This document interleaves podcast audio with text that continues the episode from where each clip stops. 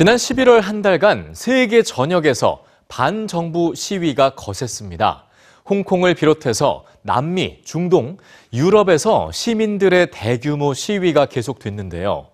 이탈리아에서는 정치인들의 막말과 편 가르기에만 열을 올리는 정치에 분노한 시민들의 시위가 시작됐습니다.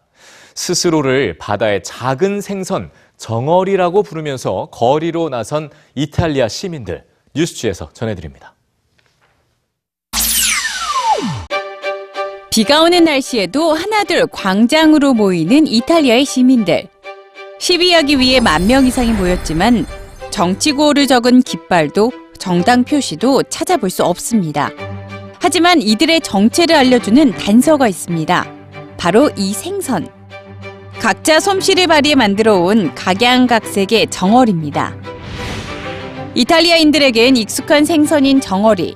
한 마리의 크기는 작디 작지만 위험이 닥치면 거대한 무리를 이루는 방어 기술을 가졌죠.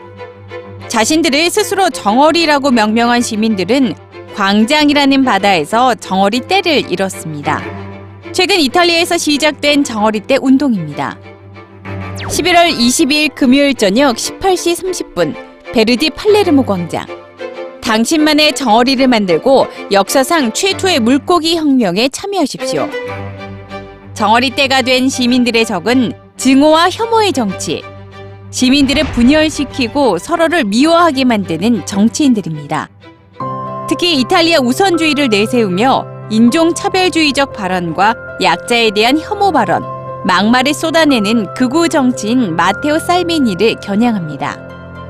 시민의 편을 가르는 데만 열을 올리는 이탈리아의 정치 행태를 거부하는 정어리떼 운동은 이탈리아 시민 4명이 만든 SNS 게시물로부터 시작됐습니다.